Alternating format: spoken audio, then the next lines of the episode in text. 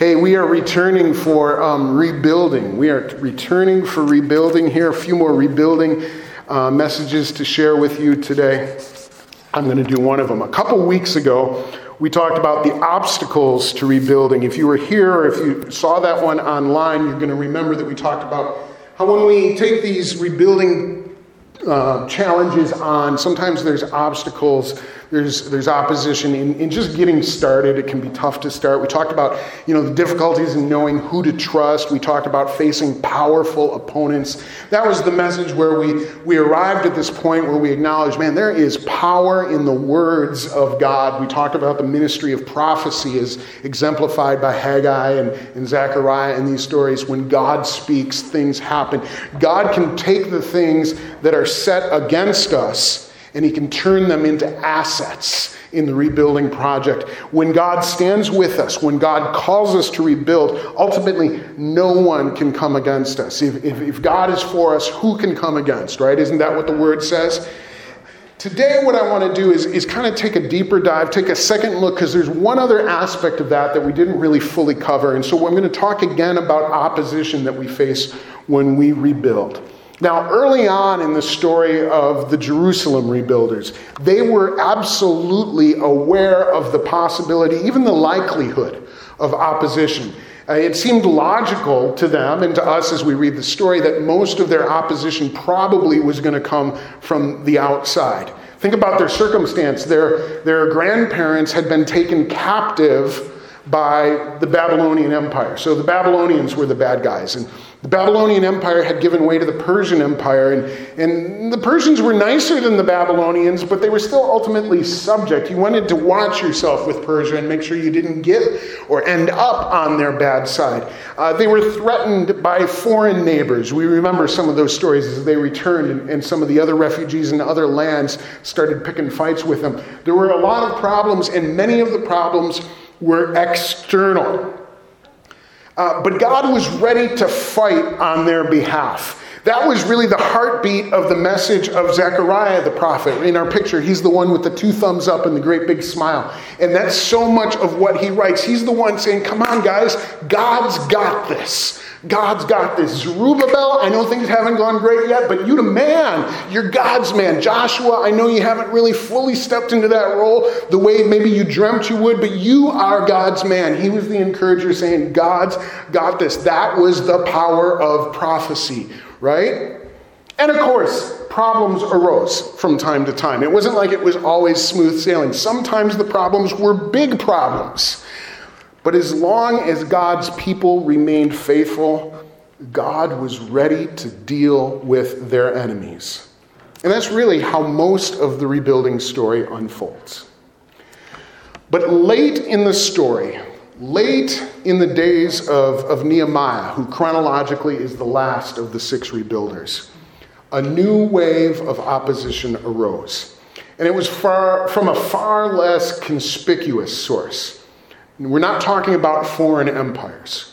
We're not talking about godless people who are intent on destroying the Jewish faith.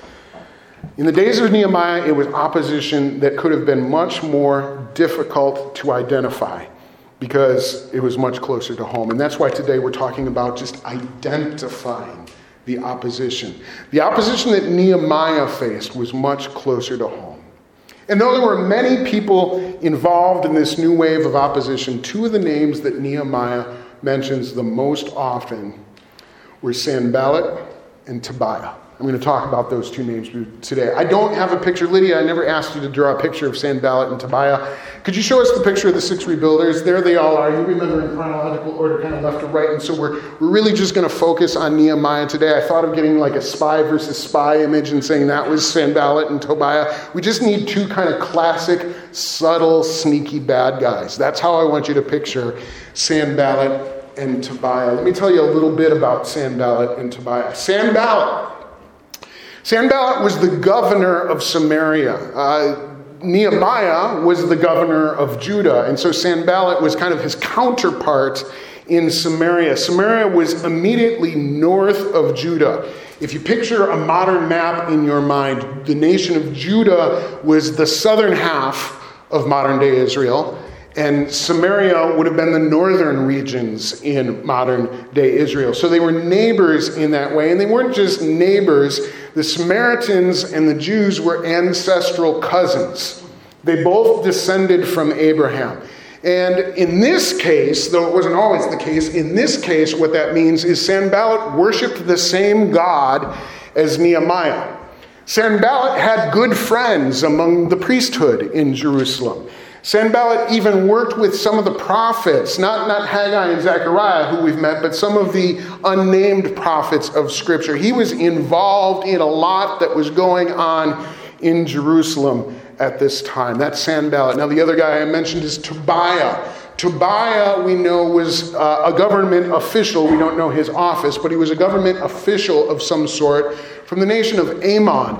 Ammon is east of Judah. If you thought about a modern day map, it occupies kind of the land where modern day Jordan is. So they're just kind of next door. The Ammonites, amen, the Ammonites and the Jews, they also have a common ancestral heritage. Although they were very often rivals, they did in their family trees. The Ammonites could find Abraham in their family tree as well. Tobiah could have done that. And just like Sanballat in the case of Tobiah, Tobiah also worshiped the same God that Nehemiah worshiped. In fact, the name Tobiah actually means Yahweh is good.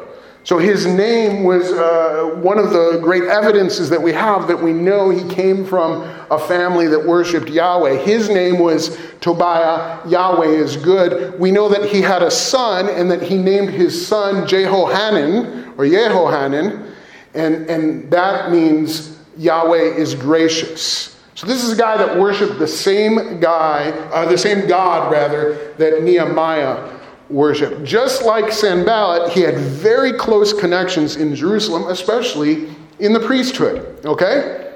And I share all of that to say from the outside looking in, you would think that Sanballat and Tobiah should be great supporters of Nehemiah and of the rebuilding project itself. After all, they believe in the same God, right? They are subject to the same empire. They're kind of in the same circumstances. They have the same dangers. They're vulnerable to the same outlaws in this kind of sketchy time where we're repopulating uh, lands that had been empty. You would think that they would be on the same side. You would think that they would be supportive. But that's not how it played out. Early on, Nehemiah tells us that Sanballat and Tobiah begin by just ridiculing and poking fun at the rebuilders. I don't have this verse for you on the screens, but I'm going to read to you from Nehemiah chapter 2, verse 19. Nehemiah remembers, you know, they mocked us and they ridiculed us. Speaking of Sanballat and Tobiah, he says, What are you doing? They asked. Are you rebelling against the king? Okay, that's sarcasm if you can't catch it there. They're like, Is that what's going on here? You think you're going to build these walls and then you're going to rebel against Persia and you're going to be free? Nehemiah chapter 4, Nehemiah remembers that Sam, Sanballat ridiculed the Jews. And in the presence of his associates and of the army of Samaria, he said, What are those feeble Jews doing? Will they restore their wall? Will they offer sacrifices? What? Are they going to finish in a day? Can they bring the stones back to life from those heaps of rubble, burned as they are? And then Tobiah the Ammonite, who was at his side, said, What they're building? Even a fox climbing up on it would break down their wall of stones. So these guys are just the two jokers there, ready to poke fun, ready to ridicule, ready to make fun of what's going on. But before too long, Nehemiah says the jokes became less funny and more threatening. Nehemiah chapter 4, verse 7. Nehemiah remembers, but when Sanballat and Tobiah heard that the repairs of Jerusalem's walls had gone ahead, in other words, the foxes weren't knocking them down anymore. When they heard that the gaps were being closed, they got very angry. They all plotted together to come and fight against Jerusalem and to stir up trouble against it. But we prayed to our God, and we posted a guard day and night to meet the threat. That's what Nehemiah says. And as it turns out, the attack never came. Sanballat and Tobiah never really gathered an army and never became an existential threat against the security of Jerusalem because just like he had done during the days of Zerubbabel and Joshua, God was faithful to protect the Jews in Nehemiah's day, right? You've already heard this sermon before. We know that God protects. But even though the military attack never came, the opposition mounted by Sanballat and Tobiah didn't come to an end. They kept on working against Nehemiah, and now they were using means that were far more subtle than military action or political action. And the techniques that they used to threaten the rebuilding that was going on in Nehemiah's day are the same kinds of things that still threaten God's people today. And the scary part about it is that I don't think a lot of us even see it. If we're going to be successful rebuilders, we need to do an effective job of identifying the opposition. Even when Babylon is no longer a threat, even when Persia decides they're going to be nice and support our rebuilding projects, even when the neighboring armies don't make good on their threats to attack, even then, there's still opposition to the work of God. And learning from the story of Nehemiah and of his conflicts with Sanballat and Tobiah, learning from that is going to help us become successful rebuilders. We need to learn, for instance, that rumors jeopardize our efforts to rebuild. We're going to talk about rumors today. They jeopardize our efforts to rebuild. When Sanballat and Tobiah couldn't stop the rebuilding effort by, by ridicule or by threat of violence, they resorted to a much sneakier tactic. The stories I'm going to tell today are from Nehemiah chapter 6. Um, excuse me. The screen uh, begins in verse 6. I'm actually going to back up one verse and read from verse 5 to give you the setup and the context here. So, Nehemiah chapter 6, beginning in verse 5. Nehemiah records this Then Sanballat sent his aide to me with the same message. Sanballat had been trying to get Nehemiah to meet him, to have some sort of parley or communication. So Sanballat sent his aide to me with the same message and in his hand was an unsealed letter. I want to pause there because that's actually really, really important. Typically, if one leader, remember Sanballat's a governor, wants to send a, a communique to another leader, Governor Nehemiah, he would write it down, roll it up, and seal it with wax and put his, his seal on it so that the courier could take it, and when it was received, it would be known that this has remained confidential. This is a private communique, right? That's typically how that would go. Nehemiah says, I'm sitting around one day, and Sanballat's aide shows up, and he's got a message for me, but there's no seal on it. It's never been sealed. This letter has been unsealed, and Nehemiah knows immediately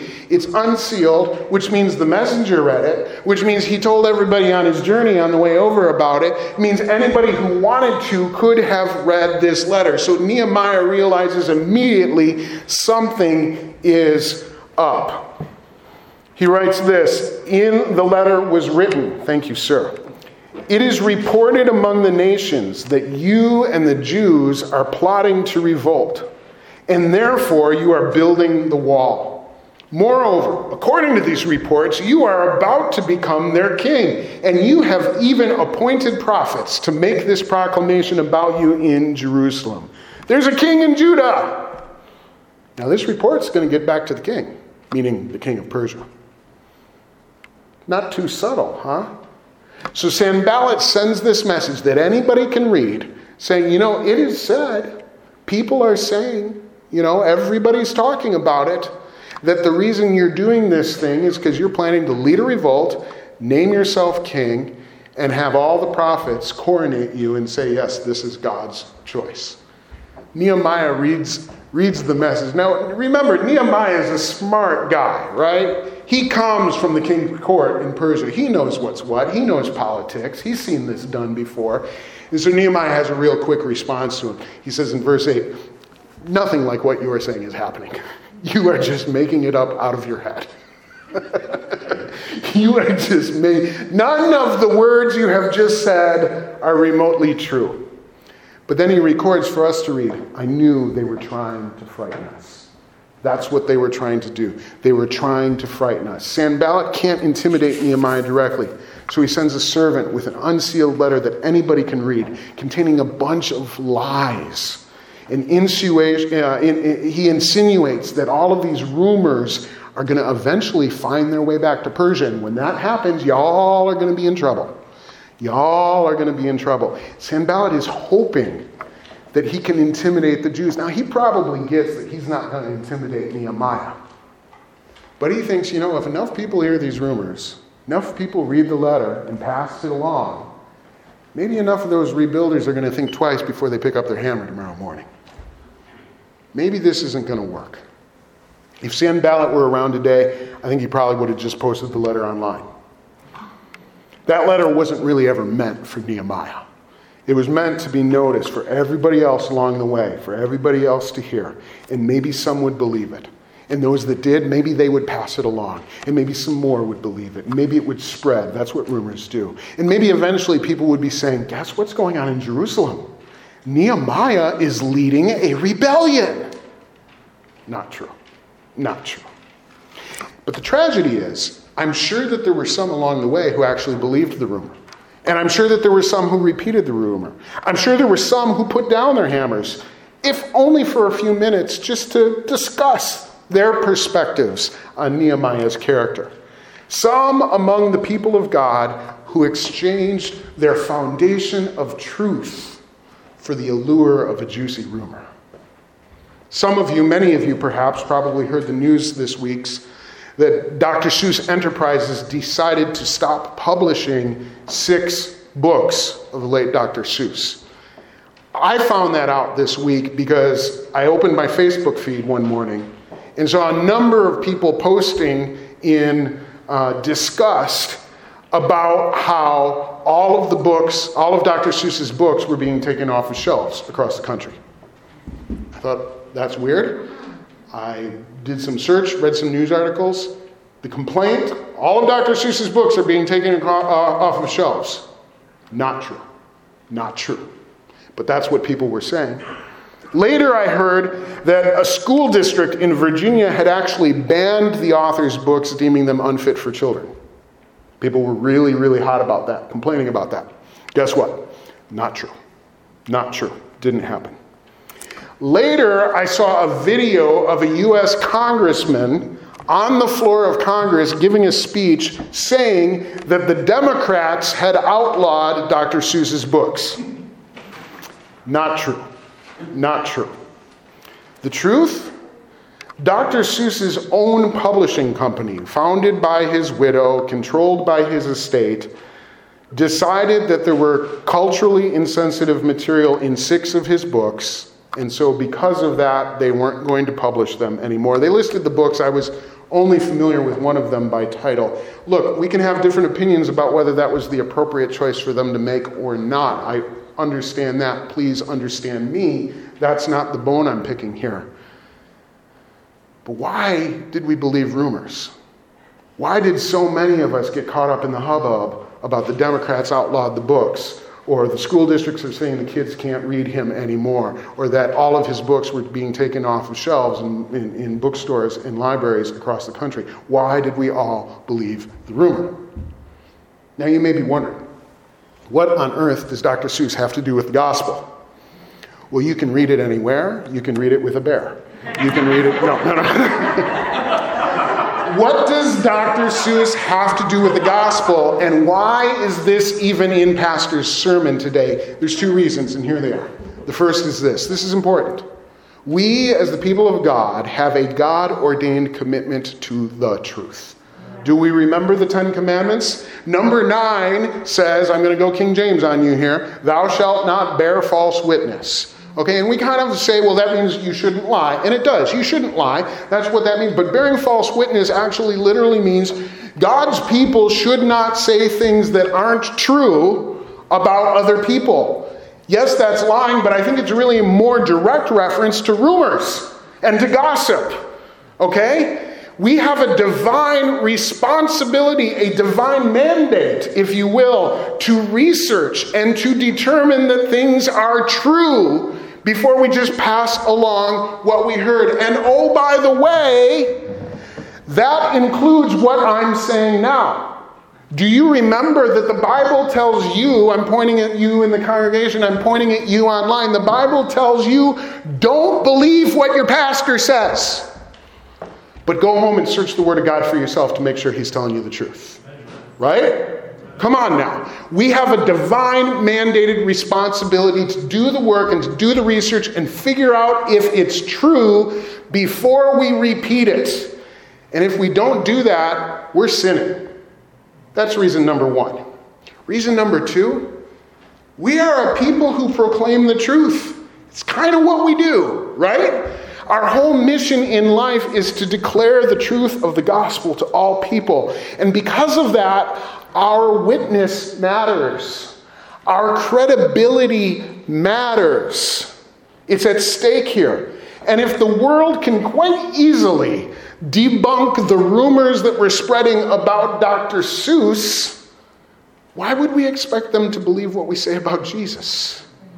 Why would we expect people to, to pay us any attention at all when we tell them that a carpenter from Nazareth defeated death and walked out of a grave if they can easily debunk what we're saying about Dr. Seuss? Our credibility matters. Were the rumors about Dr. Seuss perpetuated by the church exclusively, or even was there any correlation there? I'm, I'm not saying that. I'm just saying Christians of all people need to be much better at knowing the truth much better at knowing the truth. Those are the reasons that rebuilders cannot involve themselves with rumors. We deal with truth. Rumors and people who spread them are always contrary to the work of God. But rumors aren't the only thing that threaten our rebuilding projects. Conspiracies jeopardize our efforts to rebuild, and specifically conspiracy theories. The world today is full of conspiracy theories. How many of these have we heard, right? The virus was a government operation gone bad. They have the antidote, but they won't give it out because that would weaken national defense. How about this one? High level politicians in America are trafficking children so they can worship Satan, and they're using a pizza parlor in Washington, D.C., and Wayfair furniture online to do it. Uh, maybe you haven't heard that one. That's legit. And there are hundreds of thousands of people following those conspiracy theories right now. How about this? The coronavirus vaccines will implant data into your bloodstream that will allow the government to track you using the 5G network servers. It's the mark of the beast, 666, and none of y'all should take it. If you buy that one, please go back and listen to my sermons on Revelation, okay? Just How about this one? The school shootings never happened. They were staged with actors as false flag events so that the government could have a reason to outlaw guns. Look, folks, we could go on and on and on here. And I want to be clear. I am not taking issue with what's true and what's not true. You're going to hear where I'm headed with that in a second. The issue isn't what's true and what's not true. The issue is where we're spending our time. It's where we're spending our time. Come on. Nehemiah had to deal with conspiracy theories too. Nehemiah chapter 6, verse 10, he says, One day I went to the house of Shemaiah. Now, we don't know who Shemaiah is. But he says Shemaiah was shut in at his home. Maybe Shemaiah was sick. Maybe Shemaiah was injured. We don't know. But Shemaiah sent word to, to Nehemiah saying, Hey, could you come visit me at my home? Because I can't get out of home. When I got there, Shemaiah said, Let us go meet in the house of God, which strikes me as an odd thing for a guy who's supposedly shut in his house to say. So right away, Nehemiah is, how do you say, suspicious? He says, Let us meet in the house of God inside the temple, and let us close the temple doors because men are coming to kill you. By night, they are coming to kill you. It's lost in the English, but he actually says that in kind of a Hebrew poetry style, which would have been the way that prophets talk. Shemaiah is trying to convince Nehemiah that this is a word, a prophetic word from God. Men are trying to kill you by night men are trying to kill you. He says, dum, dum, dum. Can we do like the, the law and order? Boom, boom, right there. Now, none of that is true. As we find out later, it's just a conspiracy theory going around that Nehemiah was going to be assassinated by the deep state. Nehemiah writes, I realized that God had not sent him, but that he had prophesied against me because Tobiah and Sanballat had hired him to do that. Now, if we read on, we find out the context here. If Nehemiah had bought into the conspiracy theory, if he had worried that he was going to be assassinated by the deep state that night, if he had followed Shemaiah into the temple, he would have been sinning. The law is very clear. Only the priests are allowed into the temple. You can't just waltz in there and close the doors to make yourself safe. And as it happened, Sanballat and Tobiah were trying to trick him into doing that. They were there waiting for him, ready to catch him doing that in order to humiliate him, in order to discredit him. They were going to say, This guy isn't a godly leader at all. He just defiled the whole temple. He's telling you he's trying to rebuild the place. He actually defiled the temple. Let's arrest him. Let's get him out of town. Let's get him out of here. And all that could have happened if Nehemiah had followed Shemaiah into the temple. And you know what? He might have done it if he had believed the conspiracy theory.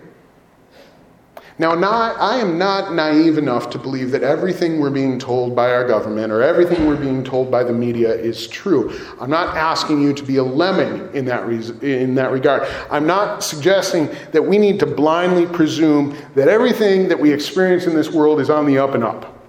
Because after all, Jesus told us you got to be wise and you got to be cunning. I want you to be like serpents, right? I want you to be cunning, uh, be, be cunning.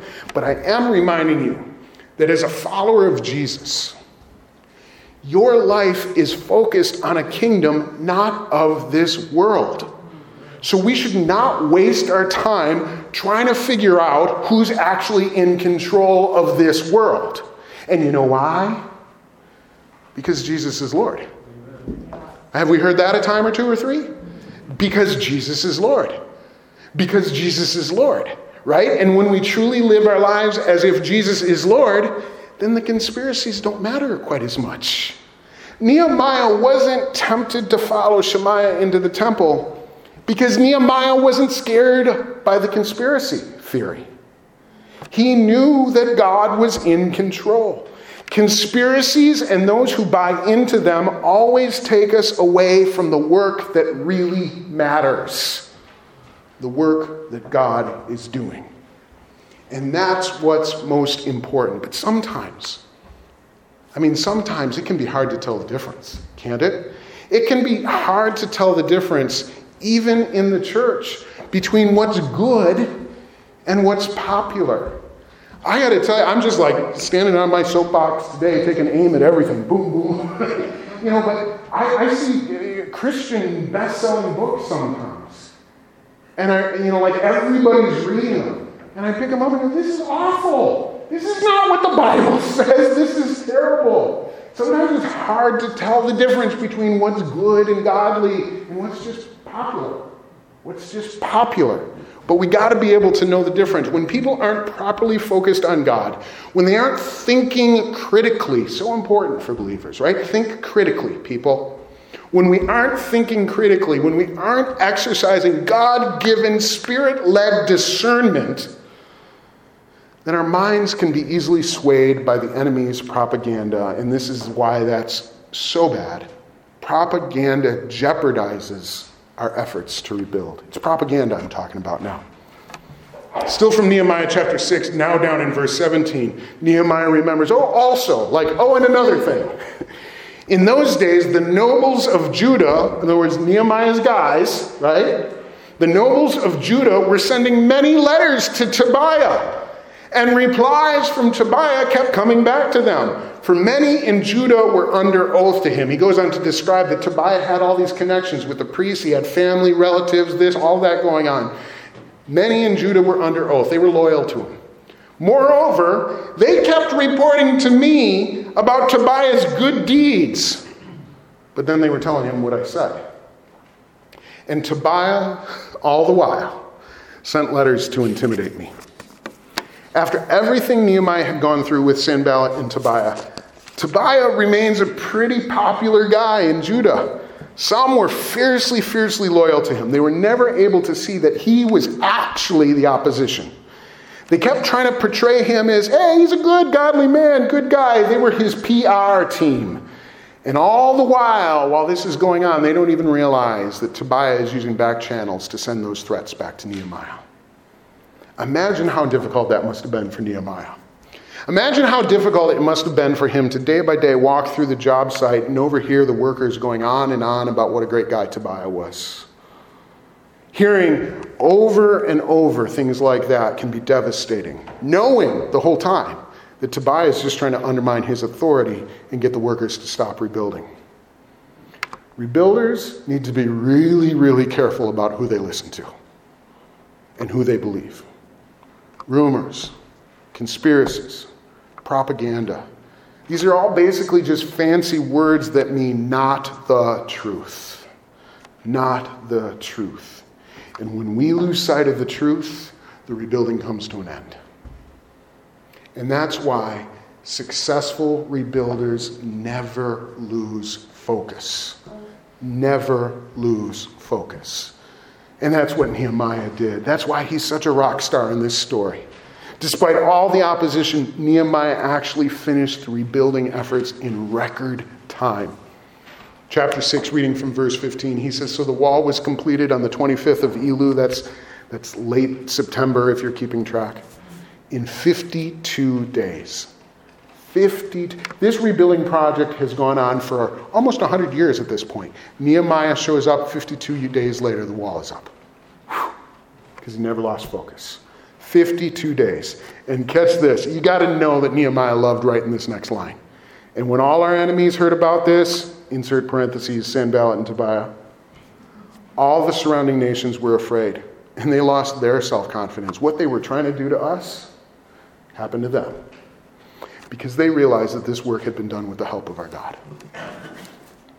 In the cases of Sanballat and Tobiah, the God that they thought they worshiped, the God that they thought they were on good terms with, and then all of a sudden they realized they'd been fighting against God the entire time. Sanballat and Tobiah looked friendly enough, I suppose, to the untrained eye. They even seemed like they should be on Nehemiah's side. But they made every effort they could to distract and discredit the rebuilders. Nehemiah was only able to succeed because he refused to be distracted by the lies, by the rumors, by the conspiracy theories, by the propaganda. He refused to be distracted by all that. He maintained his focus on the job that God had given him to do. Focus is hard, isn't it? Focus is hard. Sanballat and Tobiah were the opposition. They were the bad guys. They were the enemies. But it would have been so easy to not even realize that.